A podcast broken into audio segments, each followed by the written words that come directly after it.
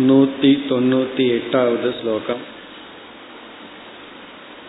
आनन्दमय ईशोऽयम्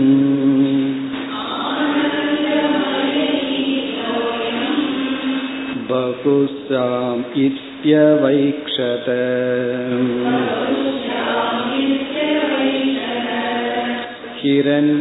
हिरण्यगर्भरूपो भूत्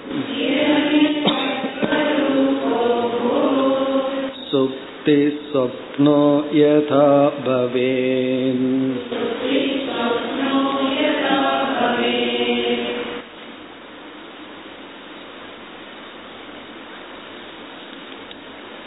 ஈஸ்வர பிரம்ம தத்துவ விசாரத்தில் இப்பொழுது இருக்கின்றோம் ஈஸ்வரன் என்ற தத்துவத்திற்கும் பிரம்ம என்ற தத்துவத்திற்கும் உள்ள வேற்றுமை ஒற்றுமை அவ்வளவு சுலபமாக யாருக்கும் தெரிவதில்லை.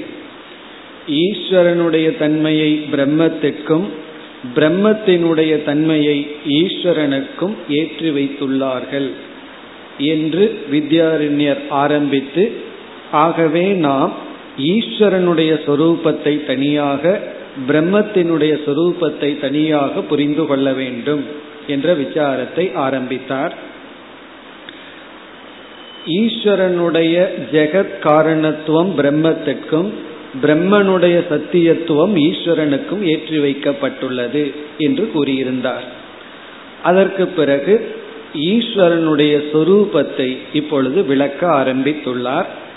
ஈஸ்வரனுடைய சொரூபத்தில் காரண ரூபமாக இருக்கின்ற ஈஸ்வரன் என்ன செய்தார்? நூத்தி தொண்ணூத்தி எட்டாவது ஸ்லோகத்தில் ஆனந்தமயக ஈஸ்வரக. இங்கு ஆனந்தமயகன சமஷ்டி ஆனந்தமயக ஈஸ்வரக ஈசக அயம் ஈசக பகுஸ்யாம் இதி அவைக்ஷத. தான் பலவாக ஆவேனாக என்று சங்கல்பம் செய்தார். இப்ப ஈஸ்வரன் ஆனந்தமயமாக காரண ரூபமாக மாயா ரூபமாக இருக்கின்ற இந்த மாயாவி நான் பலவாக ஆவேனாக என்று சங்கல்பம் செய்து ஹிரண்ய கர்ப்ப ரூபக அபூத். அவர் முதலில் ஹிரண்ய கர்ப்பனாக மாறினார். இங்க ரொம்ப முக்கியம் வந்து எக்ஸாம்பிள் இப்படி சுப்திகி யதா சொப்னக பவேத். சுப்தி என்பது சுஷுப்தி சுஷுப்தியானது எப்படி சொப்பனமாக மாறுகின்றதோ அப்படி. அதாவது வாசனைகளானது எப்படி உலகமாக மாறியதோ அப்படி. மனதில் உள்ள வாசனைகள் சம்ஸ்காரங்கள் எப்படி ஒரு உலகமாக வடிவெடுத்ததோ அப்படி காரண ரூபமான ஈஸ்வரன் சூக்ம ரூபமான கிரண்ய கர்ப்பனாக மாறினார்.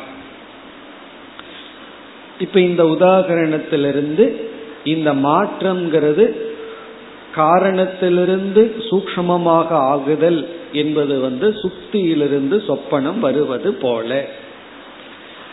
இனி மேற்கொண்டு இந்த ஈஸ்வரன் எப்படியெல்லாம் மாற்றத்தை அடைந்துள்ளார்?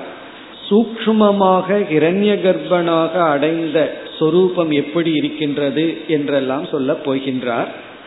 அதற்கு முன் அடுத்த ஸ்லோகத்தில் இந்த சிருஷ்டியானது கிரமமாக நடைபெறுகிறதா அக்கிரமமாக நடைபெறுகிறதா என்ற ஒரு கேள்வி வருகிறது இந்த சிருஷ்டி ஸ்டெப் பை ஸ்டெப்பா வருதா அல்ல எல்லாம் சேர்ந்து வருகிறதா இப்படி ஒரு கேள்வி சந்தேகம் இருக்கின்றது அதற்கு பதில் சொல்கின்றார் நூத்தி தொண்ணூத்தி ஒன்பதாவது ஸ்லோகத்தில்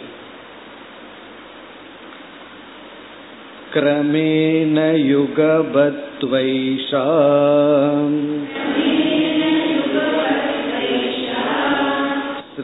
सृष्टिर्ज्ञेया यथा श्रुति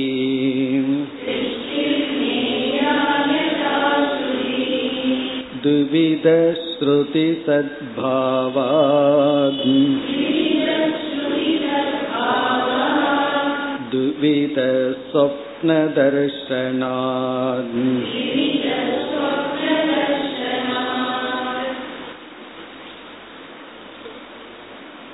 ஈஸ்வரனிடமிருந்து சிருஷ்டியானது எப்படி தோன்றுகிறது? இரண்டு விதத்தில் தோன்றலாம். ஒன்று கிரமமாக படிப்படியாக இனி ஒன்று யுகபத் சேர்ந்தால் போல. அப்படியே அனைத்தும் உடனே தோன்றி விடலாம் அல்லது ஒவ்வொன்றாக தோன்றலாம். அதாவது முதல்ல ஆகாசம் வந்து பிறகு வாயு வந்து இப்படி இந்த உலகத்துல நம்ம எதை பார்க்கிறோமோ அது படிப்படியாகவும் தோன்றி இருக்கலாம். அல்லது திடீர்னு அனைத்தும் சேர்ந்தாப்புல வரலாம். பஞ்சபூதங்களும் திடீர்னு தனித்தனியாக தோன்றி விடலாம். அதற்கு கொடுக்கிற உதாகரணம் வந்து நம்ம கையில விதைய வச்சுட்டு தூவி விடுவோம். விதைகளெல்லாம் சேர்ந்தாப்புல தோன்றும். அல்லது இரண்டு கொம்புகள் வந்து சேர்ந்தாப்புல மாட்டுக்கு வருவது போல சிருஷ்டி வந்து யுகபத் சேர்ந்தாப்புல வருதா? அல்லது வந்து படிப்படியாக வருகிறதா? ஈஸ்வரனிடமிருந்து வருகின்ற சிருஷ்டியினுடைய கிரமம் என்ன? கிரமம்னா படிப்படியா வருதல். சேர்ந்தாப்புல வர்றத யுகபத் அப்படின்னு சொல்றோம். இங்கு வந்து வித்யாரண்யர் என்ன சொல்றார்? இரண்டு விதத்திலையும் சிருஷ்டி வந்ததாக நமக்கு ஸ்ருதி வாக்கியம் இருக்கு. உங்கள் விருப்பம் போல எடுத்து கொள்ளலாம் அப்படின்னு சொல்ற. ஸ்லோகத்தை பார்த்தோம்னா கிரமேன யுகபத்வா ஏஷா சிருஷ்டிகி ஏஷா சிருஷ்டிகி ஏஷான இந்த சிருஷ்டியானது கிரமேன. கிரமேன முதல்ல ஆகாசம் அதற்கு பிறகு வாயு அக்னி இப்படி. இதுவுமே சூக்ஷமமா வந்து பிறகு ஸ்தூலமாக மாறி இப்படி கிரமமாக அல்லது யுகபத் அப்படின்னு சொன்னா டுகெதர் எல்லாமே சேர்ந்தாப்புல அட் அ டைம் வந்தாச்சு. ஒரு நொடியில கிரமம் எல்லாம் கிடையாது. திடீர்னு அனைத்தும் அப்படியே வந்து விட்டது. சிருஷ்டிகி நேயா யதா ஸ்ருதி. இந்த சிருஷ்டியானது கிரமேண கிரமமா வந்ததா? யுகபத் சேர்ந்து வந்ததா என்பதை யதா ஸ்ருதி ஞேயா. ஸ்ருதியின்படி நாம் தெரிந்து கொள்ள வேண்டும். நம்மால் அறியப்பட வேண்டும். ஞேயா ஞேயான்னு அறியப்பட வேண்டும். ஏஷா சிருஷ்டி ஞேயா யதா ஸ்ருதி. யதா ஸ்ருதினா ஸ்ருதியில எப்படி இருக்கோ அப்படி தெரிஞ்சுக்கணும்னு சொல்றார். உடனே அடுத்த கேள்வி சரி சுருத்தியில தான் இப்படி இருக்கு எப்படி சொல்லப்பட்டுள்ளது என்றால் இரண்டாவது வரியில சொல்றார் த்விவித ஸ்ருதி சத்பாவாத். இரண்டு விதமான ஸ்ருதி இருக்கின்றது. இரண்டுக்கும் ஸ்ருதி சப்போர்ட் இருக்குன்னு சொல்ற சிருஷ்டி வந்து கிரமமா வந்ததுங்கிறதுக்கு நமக்கு ஸ்ருதி வாக்கியம் இருக்கு. அக்கிரமமா வந்தது. அதாவது யுகபத் சேர்ந்தாப்புல வந்ததுங்கிறதுக்கு நமக்கு ஸ்ருதி வாக்கியம் இருக்கிறது. த்விவித ஸ்ருதி சத்பாவாத். இரண்டு விதமான ஸ்ருதியும் இருப்பதனால் பிறகு எக்ஸாம்பிள் எடுத்துக்கிறாரு. ரெண்டு விதமான எக்ஸாம்பிள் அனுபவமும் இருக்கின்றது. அதையும் கூறுகின்றார். த்விவித சொப்பன தர்ஷனாத். நம்ம கனவுல பார்த்தோம் அப்படின்னா சிலதெல்லாம் படிப்படியா வர்ற மாதிரி கனவு காணுவோம். சிலதெல்லாம் எல்லாம் திடீர்னு சேர்ந்தாப்புல வந்துடும் ஆகவே கனவுலையும் சில பொருள்கள் வந்து படிப்படியாக வருகின்றது. சில பொருள்கள் எல்லாம் அப்படியே திடீர் என்று வந்து விரிகிறது. மாயையை போல. மாயையில தான் படிப்படியா வராது. ஏதாவது மேஜிக் ஷோல திடீர்னு அது வந்து நிற்கும் நம்ம முன்னாடி. அப்படி கனவு இருக்கின்றது. ஆகவே இங்கு இவருடைய கன்க்ளூஷன் என்ன அப்படின்னா எதை வேண்டுமானாலும் எடுத்து கொள்ளலாம். நீங்க வந்து சிருஷ்டிய கிரமமாம் எடுத்துக்கலாம் யுகபத்தாவும் எடுத்து கொள்ளலாம். நமக்கு வந்து லைசன்ஸ் கொடுக்கிற எப்படி எடுத்து கொள்ளுங்கள். சிருஷ்டி கிரமமா வந்ததுன்னு நீங்கள் வந்து கிரமஸ்ருதியை வச்சு கொள்ளலாம். கிரமஸ்ருதிக்கு உதாகரணம் வந்து தைத்திரிய சுருதி தான் பெஸ்ட் எக்ஸாம்பிள் ஏ தஸ்மாத் ஆத்மனக ஆகாஷ சம்பூதக ஆகாஷாத் வாயுகு. இது வந்து கிரம சிருஷ்டிக்கு ஸ்ருதி. இதம் சர்வம் அசிருஜத. பல ஸ்ருதி வாக்கியங்கள் இருக்கு. இவைகள் அனைத்தும் வந்தது. இதம் சர்வம்னா இவைகள் அனைத்தையும் அசிருஜதன ஈஸ்வரன் படைத்தார். இது வந்து இதை படைச்சு அதிலிருந்து இது வந்ததுன்னெல்லாம் சொல்லல. இவை அனைத்தும் ஒரே ஸ்டேட்மெண்ட்ல முடிந்து விட்டது. அப்படி இவைகள் அனைத்தும் தோன்றினங்கிறது யுகபத் சிருஷ்டி வாக்கியம். ஆகாஷாத் வாயுகுங்கிறதெல்லாம் கிரமேண கிரமமாக வந்த சிருஷ்டி வாக்கியம். இங்க வித்யாரண்யர் நமக்கு முக்கியத்துவமே கொடுக்கல. நீங்க எதை வேண்டுமானாலும் எடுத்து கொள்ளலாம். பிறகு சிருஷ்டியில எப்படி வேண்டுமானாலும் வந்ததுன்னு எப்படி ஒரு விவஸ்தை இல்லாமல் எடுத்துக்கொள்வதான்னு கேட்டா அதற்கு நம்முடைய பதில் வந்து இது மித்தியாவாக இருப்பதனால் நீங்க எப்படி வேண்டுமானாலும் எடுத்துக்கொள்ளலாம் சத்தியமா இருந்தா தான் அதுக்கு ஒரு நியமம் வேணும். மித்தியாவா இருக்கிறதுனால எப்படி வேண்டுமானாலும் எடுத்துக்கொள்ளலாம் அதாவது அத்தியாசத்தினுடைய அடிப்படையில பார்த்தோம் அப்படின்னா நம்ம எப்படி எடுத்துக்கொண்டாலும் தப்பு கிடையாது. ஸ்டெப் பை ஸ்டெப்பா எடுத்துக்கொள்ளலாம் அல்லது சேர்ந்தாப்புல சிருஷ்டி வந்ததுன்னு எடுத்துக்கொள்ளலாம் அத்தியாச திருஷ்டியா. விவகார திருஷ்டியா விவகாரத்தினுடைய அடிப்படையில பார்த்தா கிரமமாகத்தான் எடுத்துக்கொள்ள வேண்டும். அதாவது விவகார திருஷ்டியா கிரமேண சிருஷ்டிகி அத்தியாச திருஷ்டியா யுகபத் சிருஷ்டி அத்தியாசம் எடுத்துட்டோம் அப்படின்னா அது சேர்ந்தாப்புல வந்ததுன்னு தான் எடுத்துக்கொள்ளலாம் தவறு கிடையாது. இப்ப கயிற்றுல வந்து நான் பாம்பை பார்க்கும் பொழுது அந்த பாம்புனுடைய படைப்புக்கு கிரமம் இருக்கா? முதல்ல முட்டையை பார்த்தேன். பிறகு குட்டி பாம்பு வந்தது. பிறகு அப்படியே கயிற்றுனுடைய அளவு பெருசாச்சு. அப்படியெல்லாம் கிரமம் இருக்கான்னா. யுகபத். உடனடியா கயிறு எவ்வளவு பெருசா எவ்வளவு நீளமா இருக்கோ அவ்வளவு பெரிதாக அவ்வளவு நீளமான பாம்பு தோன்றியாச்சு. அத்தியாச திருஷ்டியா. ஆனா விவகாரம்னு வரும்போது இந்த விவகாரத்துக்குள்ள எந்த ஒரு படைப்புமே படிப்படியா வர்றத பார்க்கிறோம். ஆகவே நம்ம எப்படி புரிஞ்சுக்கிறோம் அப்படின்னா இந்த மித்தியாங்கிற திருஷ்டிய அத்தியாசங்கிற திருஷ்டிய மனசிலிருந்து நீக்கிட்டு விவகாரம் எடுத்துட்டோம்னா கிரம சிருஷ்டியை எடுத்துக்கொள்ள வேண்டும். பிறகு வேண்டும்னே உபனிஷத்துல வந்து யுகபத் சிருஷ்டியும் சொல்லப்பட்டிருக்கு. அதற்கு காரணம் என்னன்னா இந்த சிருஷ்டி மித்தியா அப்படிங்கிறத காட்டுவதற்காக. ஏன்னா ரொம்ப கிரமமா சிருஷ்டி விளக்கப்பட்டு விட்டால் சிருஷ்டி சத்தியமாயிரும். ஆகவே இந்த சிருஷ்டியே அனிர்வச்சனீயம். இந்த சிருஷ்டியையே நம்மால விளக்க முடியாதுன்னு நம்ம ஏற்கனவே பார்த்திருக்கோம். விளக்க முடியாதுன்னு பார்த்துட்டு நீங்க ரொம்ப ப்ராப்பரா சிஸ்டமேட்டிக்கா கிரமமா விளக்குகிறீர்களேன்னா உபனிஷத்து வந்து கிரமமாவும் ஒரு இடத்துல சொல்லி பிறகு வந்து யுகபத் சேர்ந்தாப்பிளையும் சொல்லி இருக்கின்றது. நம்மளுடைய கனவுல சிலதெல்லாம் படிப்படியா வருது. சிலதெல்லாம் எல்லாம் சேர்ந்து இருப்பதை நாம் பார்க்கின்றோம்.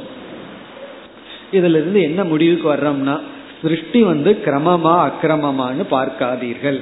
இந்த சிருஷ்டி மித்தியா. அதுதான் இங்கு கருத்து. இனிமேல் என்ன செய்ய போகின்றார்?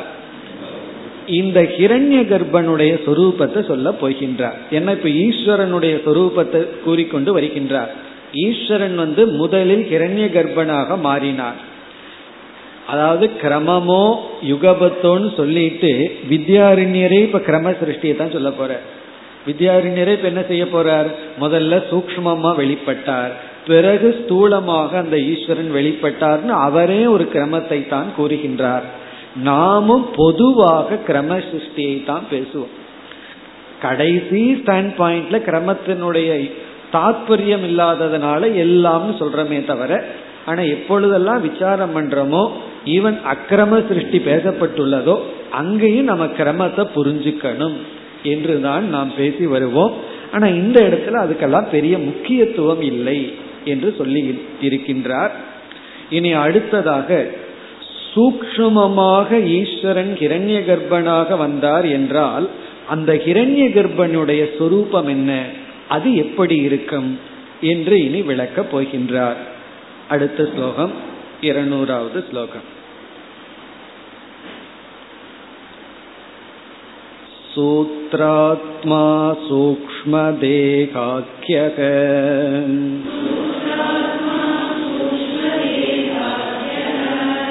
सर्वजीवगणात्मकः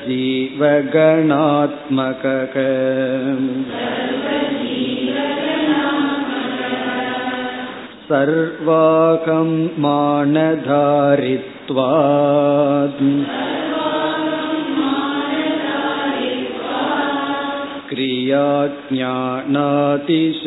क्रियाज्ञानातिशक्तिमान्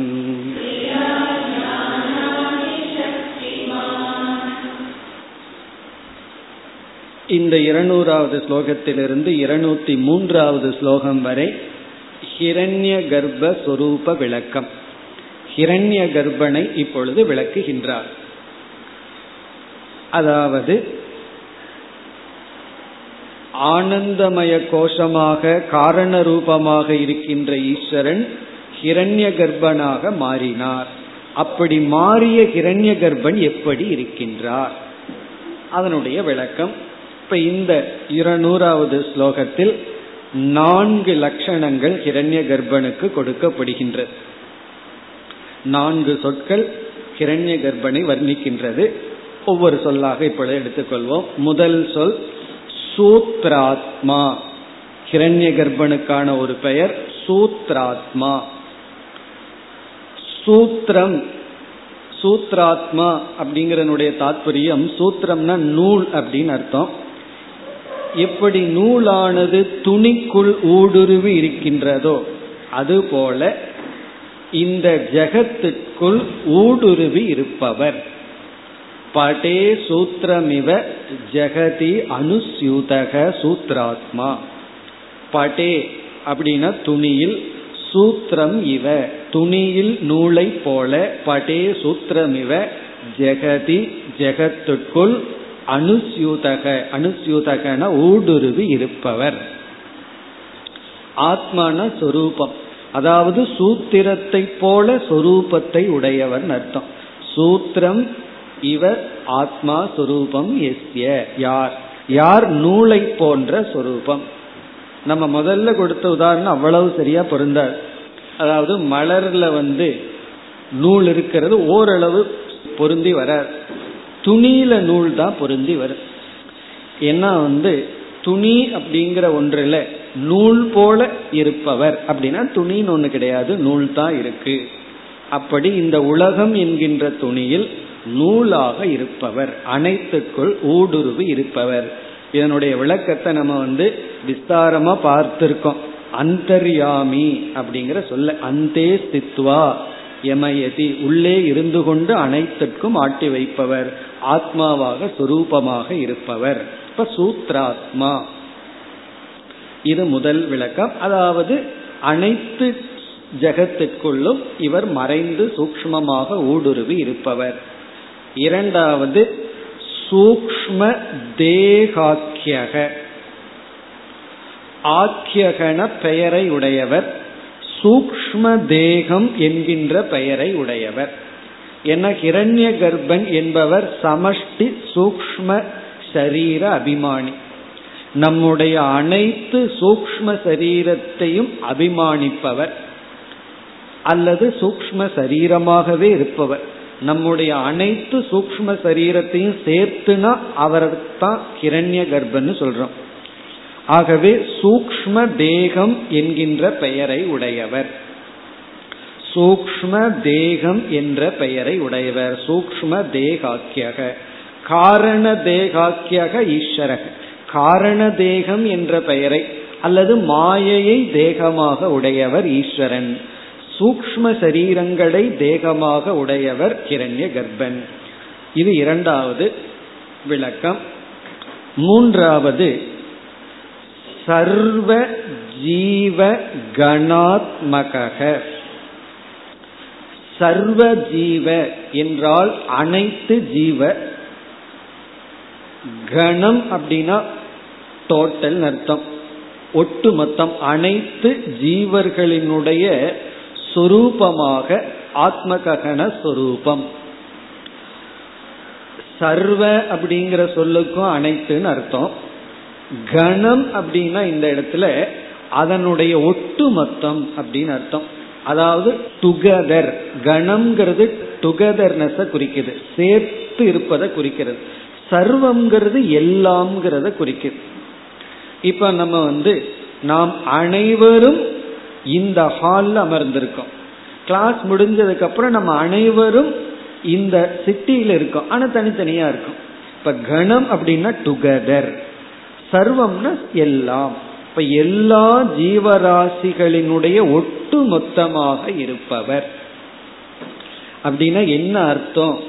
என்றால் எல்லா ஜீவராசிகளிடத்திலும் அகம் என்கின்ற பாவனையை உடையவர் அர்த்தம் இப்ப நம்ம வந்து நம்முடைய மனசத்தான் நான் சொல்லுவோம். சில சமயம் என்னுடையதுன்னு சொல்லுவோம். நம்முடைய ஸ்தூல சரீரத்தை தான் நான் சொல்லுவோம். ஆனா இந்த ஹிரண்ய கர்ப்பர் என்ன பண்றாரா? எல்லாருடைய மனதிலையும் நான்கிற பாவனை உடையவர். அவ்வளவு அபிமானம். எல்லா சூக்ம சரீரத்திலையும் அகம் என்கின்ற புத்தியை உடையவர். அதனாலதான் அவருக்கு சம்சாரம் கிடையாது. இப்ப இனி ஒரு மனசு வேறு என்னுடைய மனசு வேறுங்கிறதுனாலதான் அந்த மனசுல அறிவு இருந்ததுன்னா இந்த மனசுக்கு பொறாம வருது. அதுக்கு அறிவு இருக்கே அப்படின்னு. இதுக்கு இல்லையே அப்படின்னு. நம்ம மனசுக்கு இல்லையே பிறகு நம்ம மனசுல ஒரு அறிவு இருந்து இனி ஒரு மனசுல அறிவு இல்லைன்னா கர்வம் வந்துடுது எனக்கு இருக்கு அறிவு இருக்கு உனக்கு இல்லை அப்படின்னு. காரணம் என்ன? அந்த மனசுல நான்கிற பாவனை இல்லை. இந்த ஒரு மனசுலதான் இருக்கு. இந்த ஹிரண்ய கர்ப்பன் வந்து எல்லாருடைய மனதிலும் அகம் என்கின்ற பாவத்தை உடையவர். ஆகவே ஜீவர்களினுடைய ஒட்டு மொத்தமாக இருப்பவர். இப்ப இரண்டாவது வரியில முதல் சொல் சர்வ ஜீவ கணாத்மகங்கிறதுக்கு ஹேது சொல்லப்படுகிறது. சர்வ அகமான தாரித்வார் இத கேதுவா எடுத்துட்டு சாத்தியம் வந்து சர்வ ஜீவ கணாத்மக அவர் ஏன் எல்லா ஜீவர்களினுடைய ஒட்டுமொத்த சொரூபமாக இருக்கிறார் என்றால் சர்வ அகமான எல்லாருடைய அகங்காரத்தை இவர் கொண்டிருப்பதனால். அகம் சர்வ அகமான தாரித்வார் இப்ப என்னுடைய அகங்காரம் இனியொருவருடைய அகங்காரம் இப்படி எல்லாருடைய அகங்காரத்தினுடைய ஒட்டுமொத்தமாக இருப்பவர். அகமான தாரித்வார். அதையை இவர் கொண்டிருக்கின்றார். இந்த இடத்துல அகங்காரம்ங்கிறத நம்ம தவறா புரிந்து கொள்ளக்கூடாது. ஈகோங்கிற அர்த்தத்துல அல்ல. அகங்காரம் அப்படின்னா இந்த இடத்துல சூக்ம சரீரத்தை அகம் என்று பாவித்தல் அகங்காரம். அதாவது அனாத்மாவை அகம்னு சொன்னா அதுக்கு பேர் அகங்கார். அப்படி அனைத்து சூக்ம சரீரத்தையும் அகம் என்று பாவிப்பவர். ஆகவே சர்வ ஜீவனுடைய ஒட்டுமொத்தமாக இருக்கின்றார். இந்த அகங்காரத்துக்கு தான் நம்ம ஞானத்தை கொடுக்கிறோம். ஆத்மாவுக்கு வந்து ஆத்ம ஞானத்தை கொடுக்கறது இல்லை வேதாந்தத்தில் ஒரு பெரிய கேள்வி ஏற்படும். யாருக்கு ஞானம்? ஆத்மாவுக்கு ஆத்ம ஜானமா அகங்காரத்துக்கான. இதுல பெரிய பிரச்சனையே இருக்கு. இதுல பெரிய விசாரம் இருக்கு. அதாவது அகங்காரத்துக்கு ஆத்ம ஞானம் கொடுக்க முடியாது. அகங்காரத்துக்கு நீ அகங்காரங்கிற ஞானத்தை தான் கொடுக்க முடியும். ஆத்மாவுக்கு ஆத்ம ஞானம் தேவையில்லை அதுவே ஆத்மாவா இருக்கேன் பிறகு ஆத்ம ஞானம் யாருக்கு? யோசிச்சு பார்த்தோம்னா நமக்கு குழப்பம் வந்துடும் இப்ப யார் ஆத்ம ஞானத்தை அடையிறது? ஆத்மா ஆத்ம ஜானத்தை அடைய வேண்டாம். உடல் அடைய முடியாது அது ஜடம். நம்முடைய மனம் அகங்காரம் வந்து தான் மனம் அகங்காரம் தான் தெரிஞ்சுக்கணும் அதுதான் ரைட் தான் ஆத்மானு தெரிஞ்சுக்க கூட பிறகு யார் ஆத்ம ஜானத்தை அடையிறது? என்றால் இந்த அகங்காரம் வந்து அனாத்மாவான இந்த உடலை வந்து மனதையும் நான் நான் சொல்லிட்டு இருக்கு. இந்த அகங்காரத்துக்கு ஒரு அறிவு கொடுக்கிறோம். என்ன அறிவு அப்படின்னு சொன்னா நான் அப்படின்னு வார்த்தையவே நீ பயன்படுத்தக்கூடாதுன்னு சொல்ற அவ்வளவுதான். இந்த அகங்காரத்துக்கு ஒரு புதிய ஞானம் நீ அகங்கிற வார்த்தையே பயன்படுத்துறதுக்கு உனக்கு யோகியதை இல்லை. பிறகு யாரு பயன்படுத்துவான்னா நீ பயன்படுத்தாத அவ்வளவுதான். பிறகு அனாத்மாங்கிறது மனதும் உடலும் அப்படின்னு ஒரு புதிய ஞானத்தை கொடுத்துட்டோம் அப்படின்னா இந்த அகங்காரத்துக்கு இடம் இல்லாம போகும். இந்த நான் சொல்றதுக்கு இந்த அகங்காரத்துக்கு இடம் இல்லாம போகும். பிறகு ஆத்மா மட்டும் எஞ்சி இருக்கு. இதத்தான் அகங்காரத்தை நம்ம பாதை பண்ண முடியுமே தவிர அகங்காரத்தை நம்ம ஒன்றும் செய்ய முடியாது. அப்படி ஹிரண்ய கர்ப்பன் வந்து பாதை செய்யப்பட்ட அகங்காரத்துடன் இருக்கின்றார். சம்சாரிகளான ஜீவர்கள் வந்து பாதை செய்யப்படாமல் சத்தியமாக அகம் அகங்காரத்துடன் இருக்கின்றார். அதுதான் உள்ள விசேஷம். இப்ப ஹிரண்ய கர்ப்பன்கிறவர் யார்னா நம்முடைய எல்லா அகங்காரத்தையும் வைத்திருப்பவர். அதனால உடனே நம்ம எல்லாம் சின்ன சம்சாரி அவர் பெரிய சம்சாரின்னு சொல்லிடக்கூடாது. அதுக்காகத்தான் இந்த கருத்து நமக்கு ஒரு சம்சாரம் ஒரு அகங்காரத்தினால அவருக்கு எல்லா அகங்காரமும் வந்துடுது. அதனால பெரிய சம்சாரின்னு அர்த்தம் அல்ல அவர் ஞானத்துடன் கையாளுகின்றார். நம்ம ஏதோ ஒரு சின்ன அனாத்மாவை பிடிச்சிட்டு நான் நான் சொல்லி கொண்டு இருக்கின்றோம் பிறகு இவர் மறுபடியும் யார்? நான்காவது கருத்து. முதல்ல சூத்ராத்மா இரண்டாவது சூக்ம தேகாக்கியக மூன்றாவது சர்வ ஜீவ கணாத்மக அதற்கு கேதுதான் சர்வ அகமான தாரித்வாத். நான்காவது கிரியா ஞானாதி சக்திமான். சக்திமான இந்த சக்தியை உடையவர். என்ன சக்தி? கிரியா. கிரியா சக்தி ஞான ஞான ஆதிபதத்துல இச்சா. கிரியா ஞான இச்சா சக்திமான்.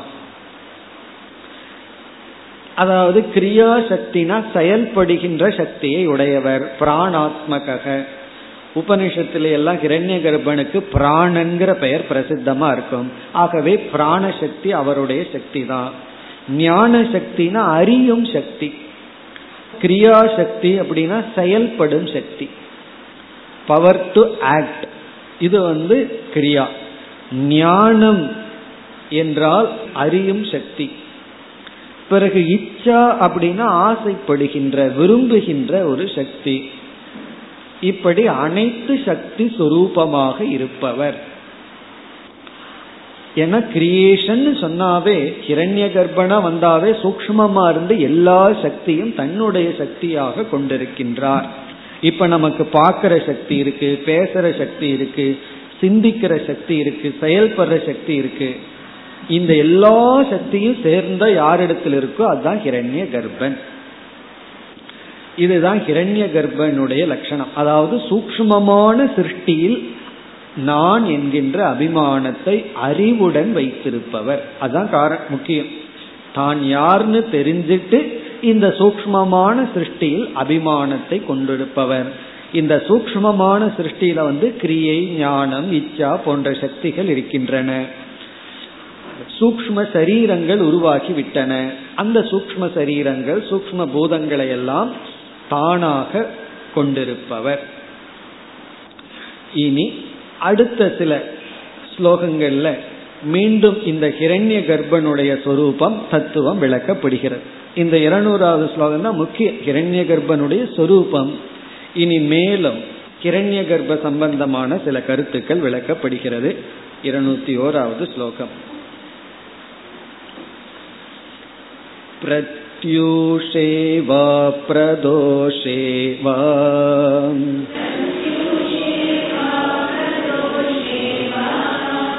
मग्नो मन्ते तमस्ययम्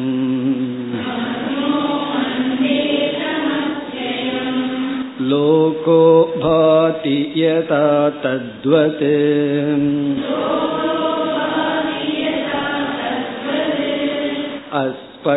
अस्पष्टं जगतीक्ष्यते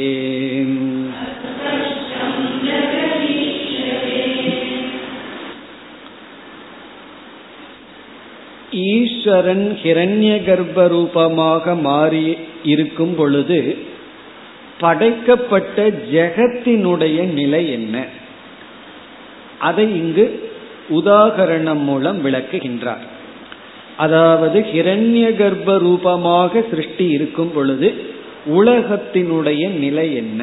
எப்படி இந்த சிருஷ்டி இருக்கும்? அதை சில உதாகரணத்துல விளக்குகின்றார். அதாவது சூக்மமான சிருஷ்டி முதலில் தோன்றி சூக்ம சரீரங்கள் தோன்றி அப்பொழுது ஜெகத் எப்படி இருக்கும்? என்றால் தெளிவில்லாமல் இருக்கும். அதை வந்து அவ்வளவு தெளிவாக நாம் கிரகிக்க முடியாது என்று இங்கு கூறுகின்றார். அதாவது சூக்மமான சிருஷ்டியில வந்து விகல்பங்கள் வேற்றுமைகள் எல்லாம் அவ்வளவு தெளிவாக இருக்காது. சிருஷ்டி வந்து ஸ்தூலமானா தான் மிக தெளிவாக இருக்கும். அது சூக்மமா இருக்கும்போது ரொம்ப வேகா இருக்கும். காரணமா இருக்கும்போது அதுவும் இருக்காது. இப்ப ஜெகத்து வந்து காரண அவஸ்தையில எந்த விகல்பமும் இருக்காது. சூக்ம அவஸ்தையில தெளிவில்லாமல் இருக்கும். ஸ்தூல அவஸ்தையில தெளிவாக இருக்கும். அதைத்தான் சொல்ல வருகின்றார். இப்ப வந்து இந்த சித்திரப்படத்தையும் அடுத்த ஸ்லோகத்துல உதாரணமா சொல்லுவார். ஒரு ஒயிட் கிளாத்ல பென்சில்ல ஸ்கெட்ச் மட்டும் போட்டோம்னா அந்த படம் வந்து தெளிவா இருக்க கலர் கொடுத்தா தான் தெளிவா இருக்கு அதே போல இந்த உலகமானது எப்படி இருக்கும்? எப்பொழுது சூக்ம அவஸ்தையில் அதை இங்கு விளக்குகிறார். அதை விளக்குறதுக்கு இந்த ஸ்தூல உலகத்தை உதாரணமா எடுத்துக்கிறார். அது போல என்று விளக்குகின்றார். இதெல்லாம் எக்ஸாம்பிள் தான். பிரத்யூஷேவா. பிரத்யூஷக என்பது அதிகாலை ஏர்லி மார்னிங் சூரியன் வந்து தோன்றுவதற்கு முன்னாடி. உஷஸ்காலக பிரத்யூஷக அதிகாலை. பிரத்யூஷேவா அதிகாலையில் பிரதோஷேவா பிரதோஷ காலம் பிரதோஷ காலம்னா சூரியனுடைய அஸ்தமனத்துக்கு பிறகு இருக்கின்ற காலம் மாலை வேலை சூரியன் மறைஞ்சு அந்த இருளுக்கு முன்னாடி இருக்கிற காலம். டார்க் முழுமையான இருள் வருவதற்கு முன்னாடி பிரத்யூஷம்னா முழுமையான வெளிச்சம் வருவதற்கு முன்னாடி அல்லது மந்தே தமசி அயம் லோகக மக்னக. அயம் லோககன இந்த உலகம் இந்த ஸ்தூல உலகமானது மந்தே தமசி. மந்தமான இருளில் மக்னகன மூழ்கி இருந்தால் மந்தே தமசி அயம் லோகக மக்னக. அதாவது மந்தமான இருளில் மூழ்கி இருக்கின்ற இந்த லோகமானது யதா பாதி எப்படி விளங்குகிறதோ. மந்தே தமசி மக்னக லோகக யதாபாதி. அந்த விதத்தில் அன்வயம் மந்தே தமசி மந்தமான இருளில் மக்னக லோகக மூழ்கி இருக்கின்ற லோகம் யதாபாதி எப்படி விளங்குகிறதோ. அப்படின்னு என்ன தெரிஞ்சும் தெரியாமலும் அறகுறையாக விளங்குகிறதோ. தத்வது அதுபோல அஸ்பஷ்டம் ஜெகத் ஈக்ஷதே ஹிரண்ய கர்ப்பனாக இருக்கும் பொழுது ஜெகத்தானது அஸ்பஷ்டம் ஈக்ஷதே தெளிவில்லாமல் இருக்கும். அப்படின்னா அங்க வந்து நம்ம எதையுமே தெளிவாக பாகுபடுத்தி புரிந்து கொள்ள முடியாது. ஜெகது அஸ்பஷ்டம் ஈக்ஷதே எப்பொழுதுனா ஹிரண்ய கர்ப்பனாக இருக்கின்ற அவஸ்தையில். இப்ப ஈஸ்வரன் வந்து ஹிரண்ய கர்ப்பனாக இருக்கின்ற அவஸ்தையில் ஜெகதானது தெளிவில்லாமல் இருக்கும். இனி அடுத்த இரண்டு ஸ்லோகங்கள் இதே கருத்து தான் உதாகரணம் மூலமாக விளக்கப்படுகிறது. ஆகவே ரொம்ப முக்கியமல்ல அதாவது இதே ஜெகத்தானது அஸ்பஷ்டமாக இருக்குங்கிறதுக்கு ரெண்டு எக்ஸாம்பிள்ஸ் கொடுக்கிறார் அடுத்த இரு ஸ்லோகங்களில் இருநூத்தி இரண்டாவது ஸ்லோகம் सर्वतो लाञ्छितो मष्या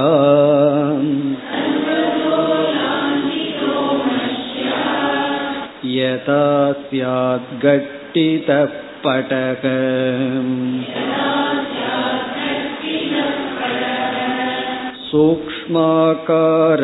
सूक्ष्माकारस्ततेशस्य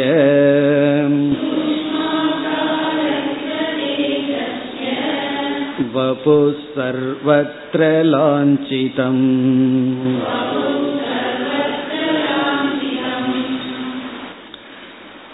இந்த ஸ்லோகத்தில் இவர் கொடுத்த பட திருஷ்டாந்தத்தை கூறுகின்றார். அதாவது சுத்த படகங்கிறது பிரம்மன். அதுல வந்து கஞ்சி போடப்பட்ட படம் இருக்கு. கஞ்சி போடப்பட்ட அந்த துணியில் கட்டிதக படக. அதுல நம்ம என்ன செய்யறோம்? பென்சிலால நம்ம வந்து எந்த படத்தை வரைய விரும்புறோமோ அதனுடைய ஸ்கெட்ச் கொடுக்கிறோம். அப்படி கொடுக்கிற ஸ்கெட்சு தான் ஹிரண்ய கர்ப்பன் அதைத்தான் இங்கு குறிப்பிடுகின்றார். அப்பொழுது அந்த படம் வந்து ரொம்ப தெளிவா தெரியாது. நல்ல உன்னிப்பா பார்த்தா தான் என்ன படம்னு தெரியும். ஏன்னா அங்க கலர் எல்லாம் அடிக்கப்படவில்லை. அப்படி இங்க வந்து இங்குனால அதாவது பென்சில்னால வரையப்பட்ட படத்தை போல கிரண்ய கர்ப்பன் ஈஸ்வரனிடமிருந்து சூக்ம சிருஷ்டிகள் அதாவது சூக்மமான தத்துவங்கள் வரையப்பட்டுள்ளது. இப்ப ஈஸ்வரனிடம் கஞ்சி போடப்பட்ட துணிங்கிறது ஈஸ்வரன். அவரிடம் சூக்மமான தத்துவங்கள் எல்லாம் வரையப்பட்டுள்ளது. இந்த எக்ஸாம்பிள போல. அதுதான் இங்கு சொல்கின்றார். யதா கட்டித படக. கட்டித படம் அதாவது ஸ்கெட்ச் எழுதப்பட்ட படமானது அது எப்படிப்பட்டதாக உள்ளது? சர்வதக மஷ்யா லாஞ்சிதக. சர்வதகன முழுமையாக மஷ்யா. மஷ்யா அப்படின்னா மஷி அப்படின்னா இங்க். இந்த இடத்துல நம்ம பென்சில் அல்லது லேசான ஸ்கெட்ச் பென். கருப்பு கலர்ல மிக தின்னான ஒரு பென்சில்னால லாஞ்சிதகன வரையப்பட்டுள்ளதோ. அதுபோல ஈசஸ்ய வபுகு. இரண்டாவது வரியில ஈஸ்வரனுடைய உடலானது சூக்ம ஆகார. சூக்ம ஆகாரம்னா சூக்மமான தத்துவத்தினால் சூக்ம ஆகாரைகி சூக்மமான ஆகாரங்களினால் சர்வத்திர லாஞ்சிதம் வரையப்பட்டுள்ளது. அதாவது கட்டித படக அப்படிங்கிறதுல வந்து எப்படி வந்து ஸ்கெட்ச் வரையப்பட்டுள்ளதோ அது போல வந்து ஈஸ்வரனுடைய உடலில் ஈஸ்வரனுடைய உடலில் சூக்மமான ஆகாரங்கள் சூக்மமான பஞ்சபூதங்கள் வியாபிக்கப்பட்டுள்ளது. மீண்டும் அடுத்த ஸ்லோகத்தில் என்ன செய்கிறார்?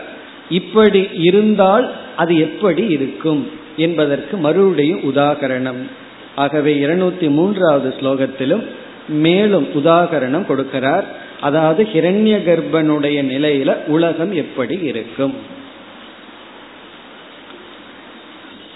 यं वा शाकजातं वा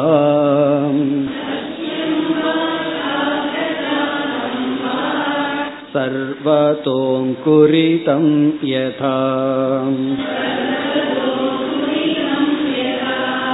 कोमलं तद्वदेवैषक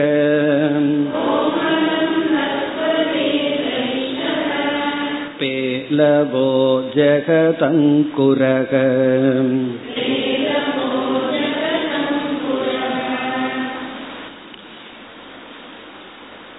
இங்கு உதாகரணம் விதை ஈஸ்வரனுக்கு எக்ஸாம்பிள் விதை வந்து ஈஸ்வரனுக்கு உதாகரணம் அங்குரம் ஹிரண்ய கர்ப்பனுக்கு உதாகரணம் ஸ்ப்ரவுட்னு சொல்றது அப்படியே சிறியதாக அந்த விதை பிளந்து முளை விடுதல் அங்குரம்.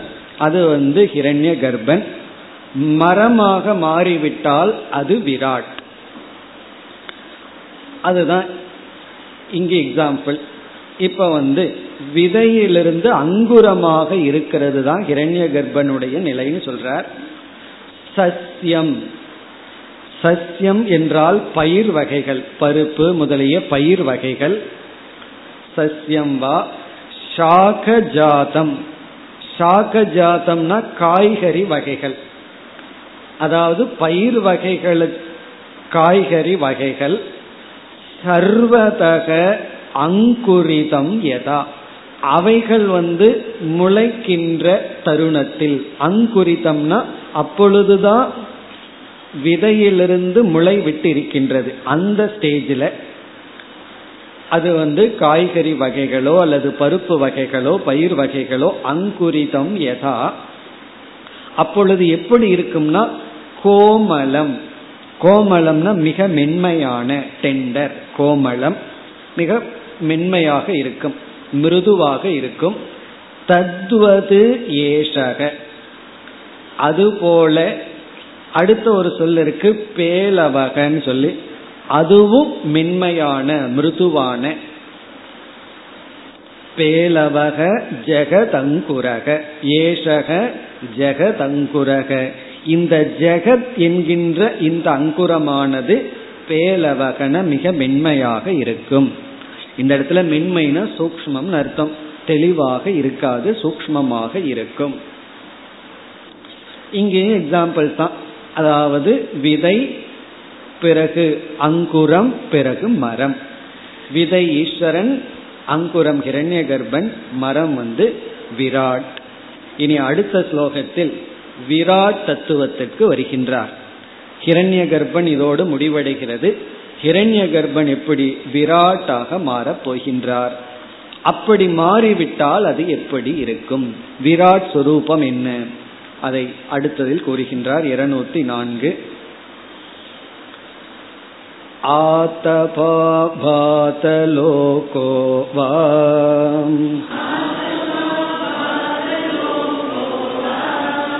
पटो वा वर्णपूरितः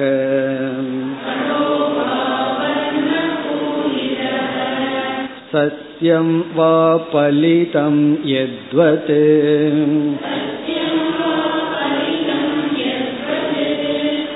तथा स्पष्टवपुर्विराट्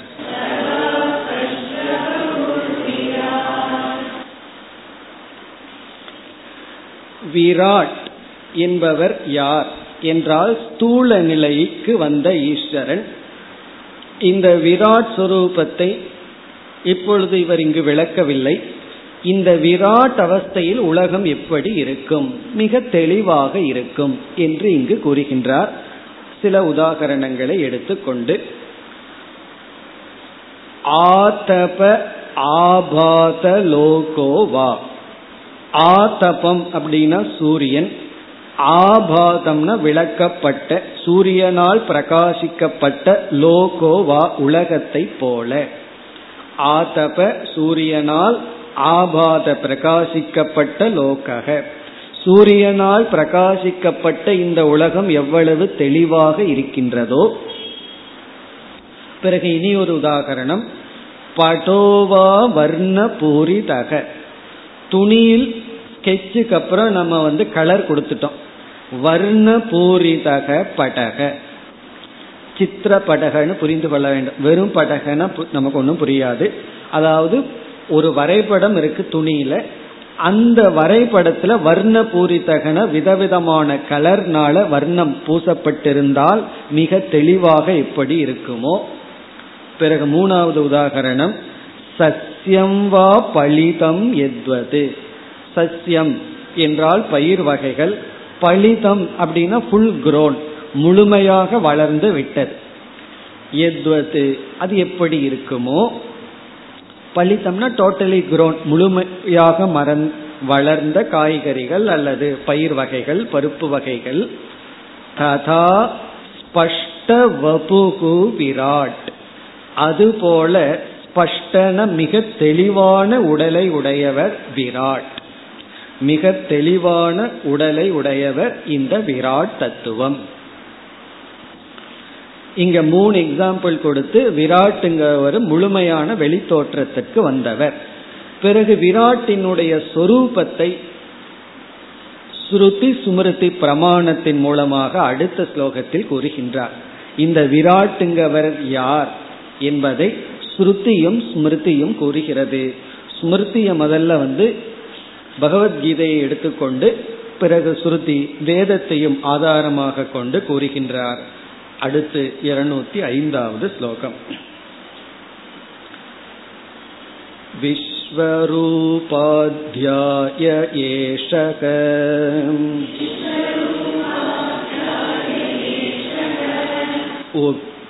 उक्तसूत्रेऽपि पौरुषे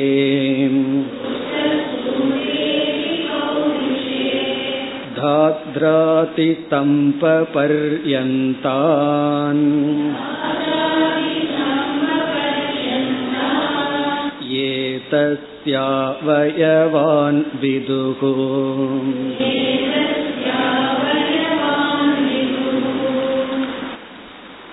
முதல் வரியில் பகவத்கீதையில் விஸ்வரூப அத்தியாயத்தில் நம்ம விபூதி அத்தியாயத்தை எடுத்துக்கொள்ளலாம் விஸ்வரூப அத்தியாயத்தை எடுத்துக்கொள்ளலாம் இந்த விராட் ஆனது விளக்கப்பட்டுள்ளது என்று கூறி பிறகு முதல் வரியிலேயே புருஷ சூக்தத்திலும் அதாவது வேதத்தில் அமைந்துள்ள புருஷ சூக்தம் என்ற பகுதியிலும் இந்த விராட் விளக்கப்பட்டுள்ளது.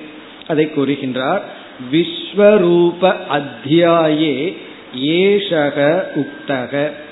விஸ்வரூப அத்தியாயத்தில் ஏஷக விராட் உக்தக சொல்லப்பட்டுள்ளது. அங்க விஸ்வரூப அத்தியாயத்தில் பகவான் என்ன செய்கின்றார்? அனைத்து இடத்திலும் தான் வியாபித்துள்ளதாக இருந்து தன்னுடைய ரூபத்தை காட்டுகின்றார். அனைத்துமே தானாக இருப்பதை காட்டியுள்ளார். அதாவது அந்த உலகத்துல வெளிப்பட்ட அனைத்து தத்துவங்களும் நான் தான் சொல்லி இருக்கின்றார். பிறகு சூத்ரே அபி பௌருஷே. பௌருஷே சூத்ரே அப்படின்னா புருஷ சூக்தே அப்படின்னு அர்த்தம். சூக்தே சூக்தம் அப்படின்னா வெல் மிக அழகாக நன்கு சொல்லப்பட்டதுன்னு அர்த்தம். அதாவது இறைவனை ஸ்துதி செய்தால் வேதத்துல இறைவனுக்கு செய்யப்பட்ட ஸ்துதிக்கு பேரு சூக்தம். சு உக்தம் சூக்தம். பௌருஷே புருஷ சூக்தே.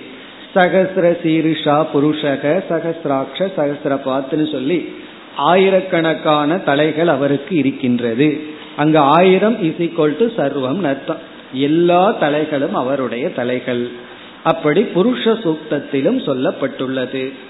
என்ன சொல்லப்பட்டுள்ளது? அதை விளக்குகின்றார் இரண்டாவது வரியில் தாத்ராதி ஸ்தம்ப பர்யந்தான். தாத்ராதி அப்படின்னா பிரம்மா முதல் பிரம்மாவில் ஆரம்பித்து தாத்ராதி ஸ்தம்ப பர்யந்தான்.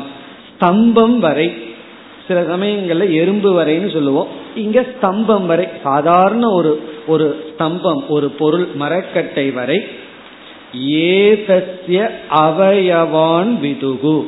எல்லாமே இந்த விராட்டினுடைய அவயவங்கள் உறுப்புக்கள். பிரம்மதேவனிடம் ஆரம்பித்து ஸ்தம்பம் வரை ஒரு சாதாரண ஸ்தம்பம் வரை ஒரு தூண் வரை ஏதஸ்ய விராட் சுரூபத்தினுடைய அவயவமாக சொல்லப்பட்டுள்ளது அறியப்பட்டுள்ளது. இனி அடுத்த மூன்று ஸ்லோகங்களில் அதாவது இருநூத்தி ஆறு இருநூத்தி ஏழு இருநூத்தி எட்டு இந்த மூன்று ஸ்லோகங்களில் இந்த விராட்டை மக்கள் விதவிதமாக வழிபடுகின்றார்கள். அதாவது நம்ம இந்த உலகத்துல இருக்கிறது எல்லாமே விராட் ஸ்தம்பம் பரியந்தம் இருக்கிறது விராட்னு சொன்னா இந்த உலகத்துல எந்த பொருளை எடுத்துக்கொண்டு வேண்டுமானாலும் நாம் வழிபடலாம். அதுல தவறில்லை. அப்படி வழிபட்டால் அதற்குரிய பலன் இருக்கின்றது என்று கூறுகின்றார். நீங்க எதை வேண்டுமானாலும் எடுத்துக்கொண்டு வழிபடலாம். ஒரு கல்லை எடுத்துக்கலாம் மண்ணை எடுத்துக்கலாம். அதை தான் நம்ம பண்ணிட்டு இருக்கோம். கலாச்சாரம் எதை எடுத்துக்கொண்டு வேண்டுமானாலும் வழிபடலாம். காரணம் என்னன்னா எல்லாமே அந்த விராட்டாக இருக்கின்றார் என்று இந்த மூன்று ஸ்லோகங்கள்ல வந்து சிலது எடுத்துக்கிறார். நம்ம சில சமயம் சொல்லுவோம்ல இன்னி என்ன வாய்க்கு வந்ததை சொல்ற அப்படின்னு. அதே போல இப்ப நம்ம சொல்லலாம் நம்ம வித்யாரண்யர் கைக்கு வந்ததுன்னு சொல்ற கைக்கு வந்ததை எழுதுற. எதெல்லாம் தோணுதோ அதெல்லாம் எழுதி இதெல்லாமே விராட் சுரூபந்தான். ஆகவே எதை வேண்டுமானாலும் நாம் வழிபடலாம். வழிபட்ட அது விராட்டை வழிபடுவதற்கு சமம். நம்ம எதையெல்லாம் வழிபட்டு கொண்டிருக்கின்றோம் அதையெல்லாம் இங்கு வரிசைப்படுத்துகின்றார். ஆகவே இந்த மூன்று ஸ்லோகத்துல கருத்து என்னன்னா இந்த உலகத்தில் இருக்கிற சில அம்சங்களை எடுத்துக்கிறார். எடுத்துக்கொண்டு இவைகள் எல்லாமே அந்த ஈஸ்வரனுடைய சுரூபம். இப்ப இந்த மூன்று ஸ்லோகம் விபூதி யோகத்தை போல சர்வம் ஈஸ்வர சுரூபம். ஆகவே இந்த மூன்றையும் இப்பொழுது நாம் பார்க்கலாம். இதுல விசேஷமான கருத்தல்ல எல்லாமே ஈஸ்வரன் தான் விராட் சுரூபம் தான் இருநூத்தி ஆறிலிருந்து இருநூத்தி எட்டு வரை ईशसूत्रविराट् वेदो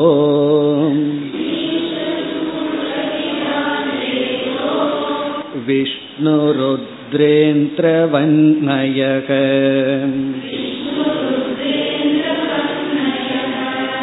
विघ्नभैरवमैराल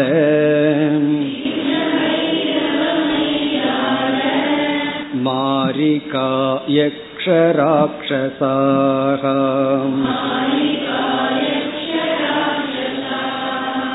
विप्रक्षत्रियविक्षूद्राः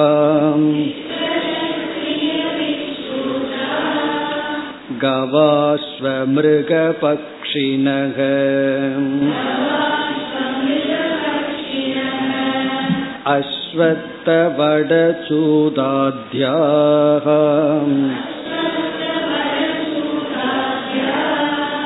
अश्वत्थवडचूदाध्याः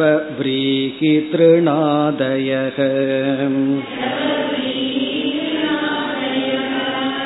जलपाषाणमृत्काष्ठ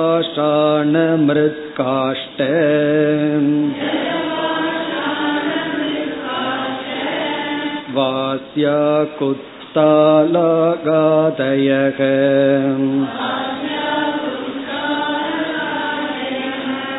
ईश्वरा सर्व एवैते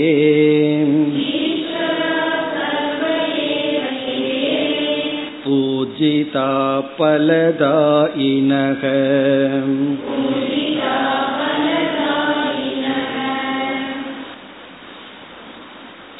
இதுல எல்லாம் விராட் அல்லது ஈஸ்வர சொரூபம் இவர் வந்து விராட்டை மட்டும் எடுத்துக்கொள்ளவில்லை ஈஸ்வரன் சூத்ராத்மா எல்லாத்தையும் எடுத்துக்கொள்கின்றார் இப்ப இருநூத்தி ஆறாவது ஸ்லோகம்.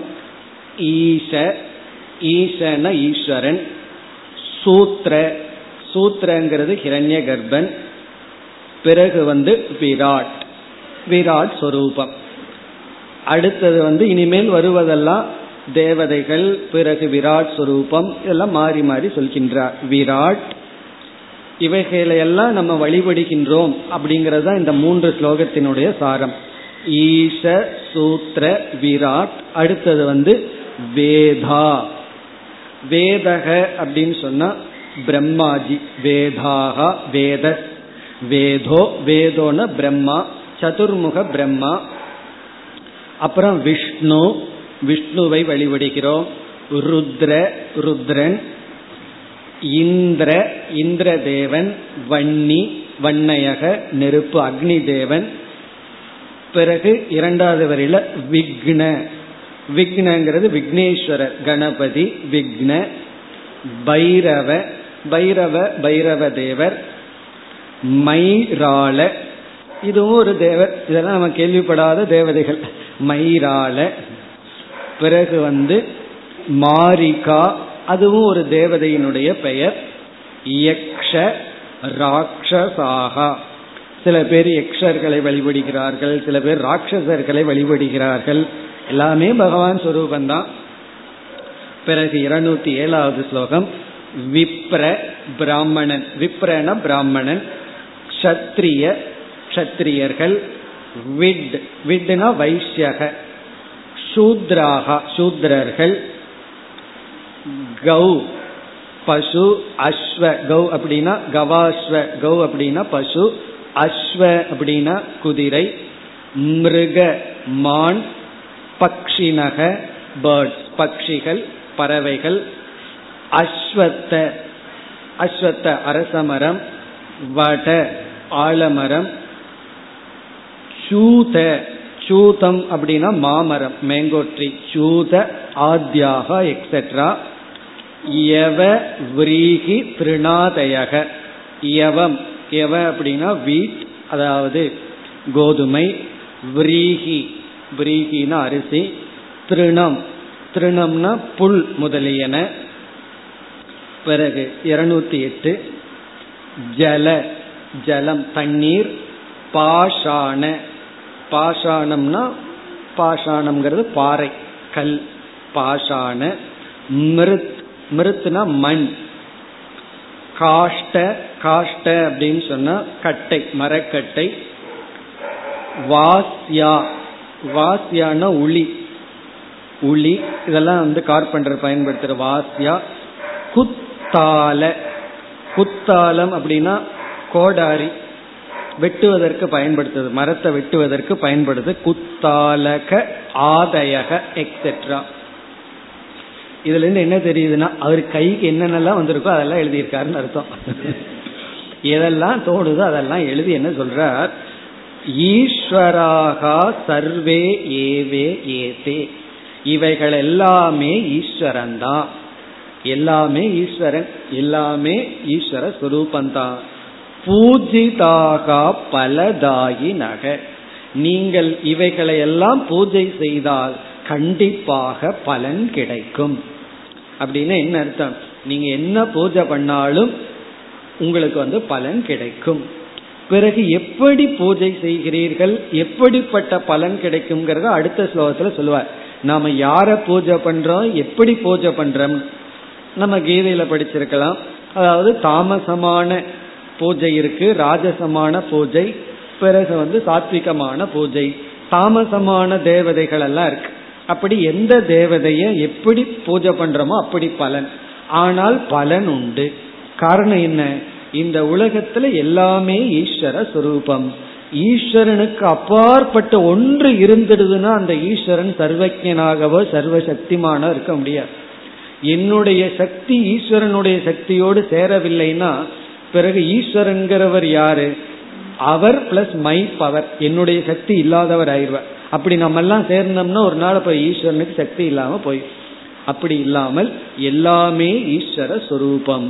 அதைத்தான் கூறி இனி வந்து வேறு டாபிக் எடுத்துக்கொள்ள போகின்றார். அடுத்த வகுப்பில் பார்ப்போம். ஓம் போர் நமத போர் நமிதம் போர் நமுதச்சதேம் पूर्णस्य पूर्णमादाय पूर्णमेवावशिष्यते ॐ शान्ति शान्ति शान्तिः